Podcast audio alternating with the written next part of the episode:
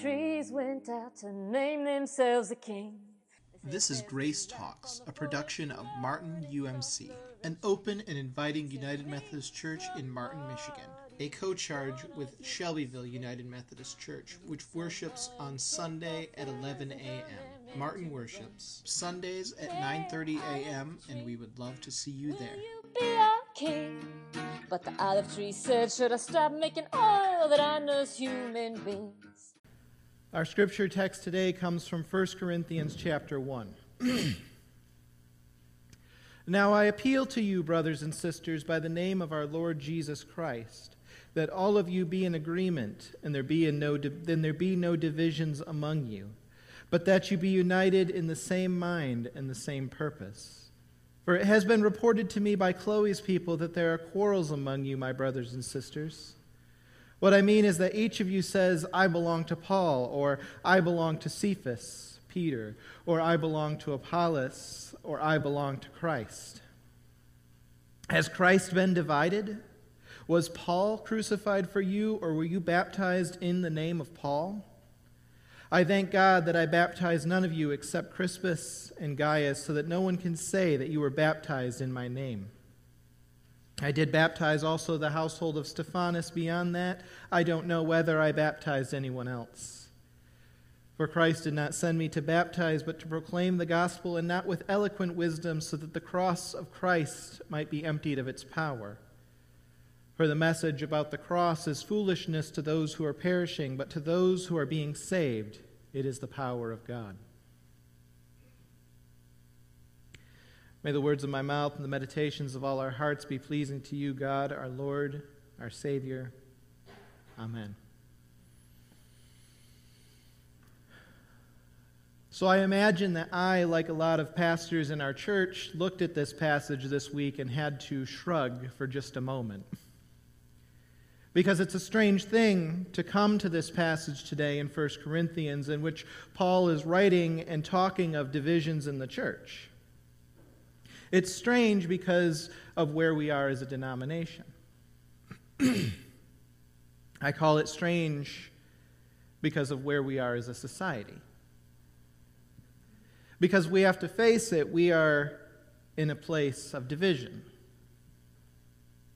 Unhealed hurts that have gone unhealed have created these ruptures that seem to present themselves in so much of our lives together, especially here in our church, in the Methodist Church, in the, in the topic regarding human sexuality. So, when we come to this passage, when we come to this text today, we find that Paul is talking about not letting there be any divisions among you. And so it may seem somewhat ironic, given that perhaps now, more than almost ever in our contemporary memory, it would seem as though we're more divided than ever. It would seem as though we have fallen on nearly every side of every issue there can or could be. It would appear as though we're at such an impasse that the only thing that we can really talk about at this point is who gets the house. With this in mind, we approach this text today in hopes that it can teach us something here in the 21st century. We approach it hoping that maybe we can experience the Holy Spirit who is present with us, hoping that she can teach us something new. So let's examine the text then.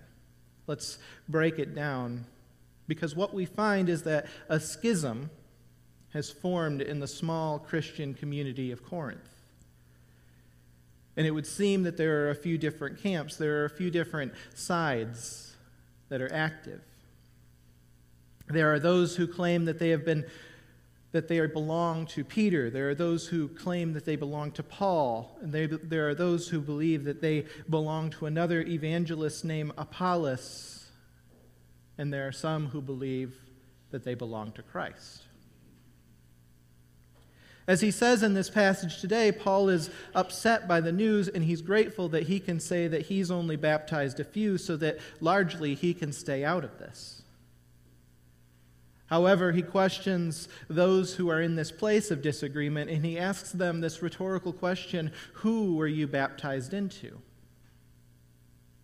The answer, of course, being the unifying figure of the faith, Jesus Christ, the one who was crucified.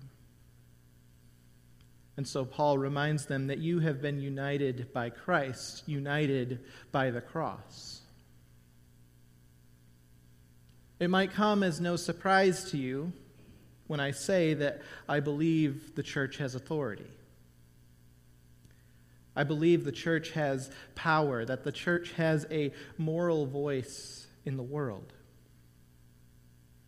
One of the problems, apart from Christians having gained power and losing that moral vision, is that we've become so divided that we've lost so much of our voice.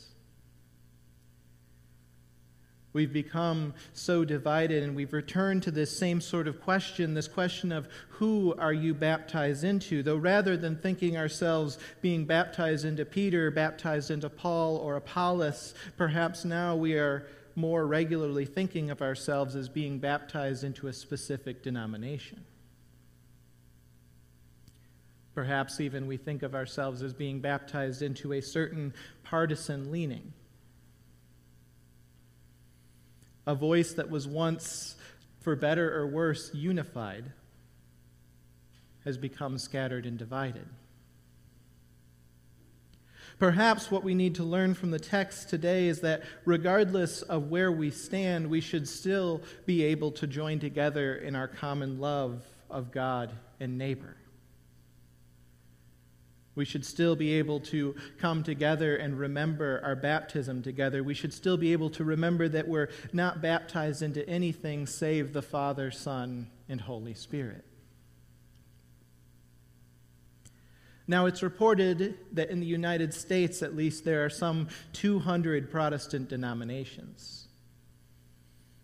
It is apparent that after the Protestant Reformation 500 years ago, the speed of church divisions has continued to skyrocket. Where once there was just the church, which was itself broken into two traditions in the Great Schism of 1054, when the church broke into what we know today as the Roman Catholic Church and the Eastern Orthodox Church, now there were suddenly hundreds of churches, all with their own hold on truth, all with their own convictions, their own traditions, their own belief that my way is the best way. And so began the religious wars. So began this divide between Protestants and Catholics that, in a lot of ways, we still haven't gotten past today. What happened in the Protestant Reformation, and more accurately, what happened as we shifted into our modern way of life is that the church became just another thing to be consumed. The church became just another thing that you can pick and choose from. If you don't like this church, you can go across the street to the other one. I consistently can't help but think that in this age of divisions, what the world needs is not more denominations, but fewer. What if instead of continuing to schism as we've been doing over the past 500 years, what if we began to work towards unifying? Towards remembering our common love, our common interest, our common baptism. What if we worked towards tying the pieces of a broken church together and we returned to our original love, Jesus Christ? I say this in part with the knowledge that there is a structure within the church, and the church can provide a structure. The church can prevent just any sort of whack job from saying whatever they want. The United Methodist system, despite all of its difficulties for becoming a pastor, was able to keep out Jim Jones, who tried to be a Methodist pastor. A church with an order and a structure could actually do something about a, tel- a televangelist who just a few days ago made headlines by praying for a miscarriage of all satanic pregnancies. Mind you, that her definition of satanic apparently means anyone who disagrees with her specific partisan leaning. Now, we are part of a denomination that is considered to have this wide umbrella, which means that in theory we tie ourselves together in certain aspects of the faith. We have this certain adherence to the creeds, a certain expectation that you can walk into a Methodist church and know what you're going to get, in theory. And we have this lived style of a lived tension, of being united despite our differences, of being willing to try and attempt to work out our divides and perhaps even compromise rather than just continuing to do what the rest of the world seems too willing to do and endlessly divide. But here's the, here's the tension because with all of this said, there comes with it this question of justice. The question of what do we do when people are harmed because of a church or a denomination's actions? Are the abused expected to stay? Methodism has unfortunately broken before, and it seems at times as though the breaks have been understandable and perhaps even justified. Whereas once the church broke over silly things like who can sit in what pew. In the case of the African Methodist Episcopal Church, or AME, it broke away because of injustice. It broke away because of racism. It broke away because of slavery. The, AMA, the AME was a breakaway of the Methodist Episcopal Church, and it began in 1787 when African American churchgoers in Philadelphia were discriminated against by their white church leaders. And adding to that, the growing disgust and complicity of American and especially Southern Methodism in the institution of slavery an institution that, despite it being recognized by the Methodist Church as contrary to the teachings of Christ, despite all this, it was still practiced by many church going Methodists. And no one in the leadership was really willing, to say anything because, hey, the slave owners are big givers. So, this instance leaves us with that question of are divisions justifiable? I think one of the answers for this comes from our own Methodist Wesleyan heritage. John Wesley, who is remembered as being the founder of Methodism, was a man who intended not to start a new tradition, not to start a new denomination. He attempted to reform his own Anglican community.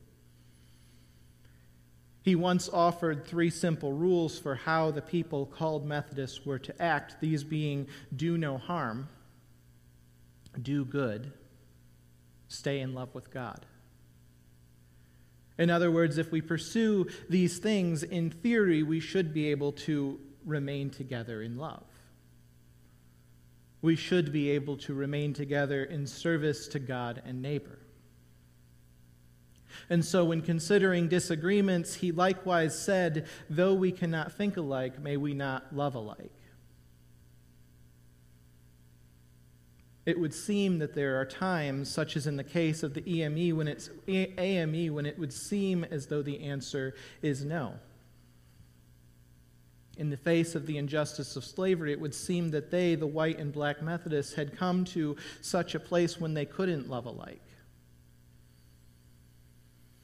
And we all know too well what that inability to love alike ended up doing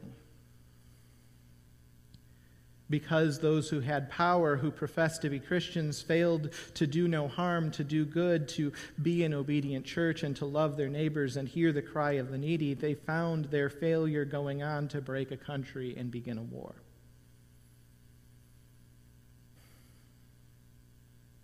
Here's the good news, because we need some of that.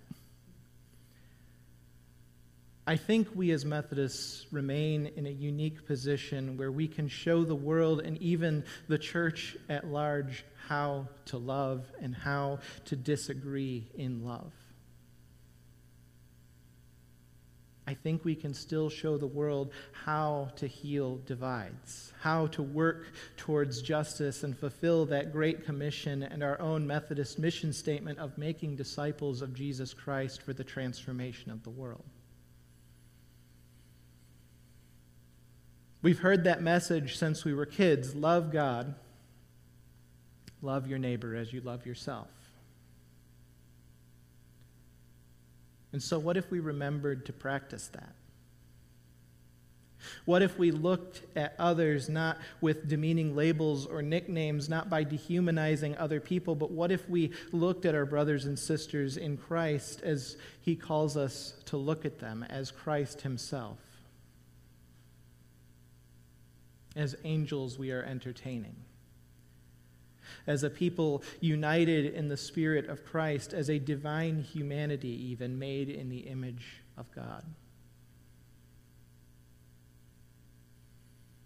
For so long, we've been fed this message this message of don't talk politics, don't talk religion at the dinner table. In the age of Facebook, that seems to hold even more true. But what we found, and I'm quoting here, is that being taught to avoid talking about politics and religion has led to an understanding of politics and religion. What we should have been taught was how to have civil conversations about difficult topics. Disagreements and debates and discussions, these things are healthy. These things indicate trust. These things indicate a willingness to show weakness. What these things do is they create room for us to compromise, for us to discuss and plan for a better future. Brief aside, there's really, though, not much room for compromise in the face of some things. In the face of slavery and genocide, it would seem as though compromise isn't really something worth pursuing. But when it is acceptable, this being the majority of the time, when we allow room for compromise to work, we find ourselves working towards the common good.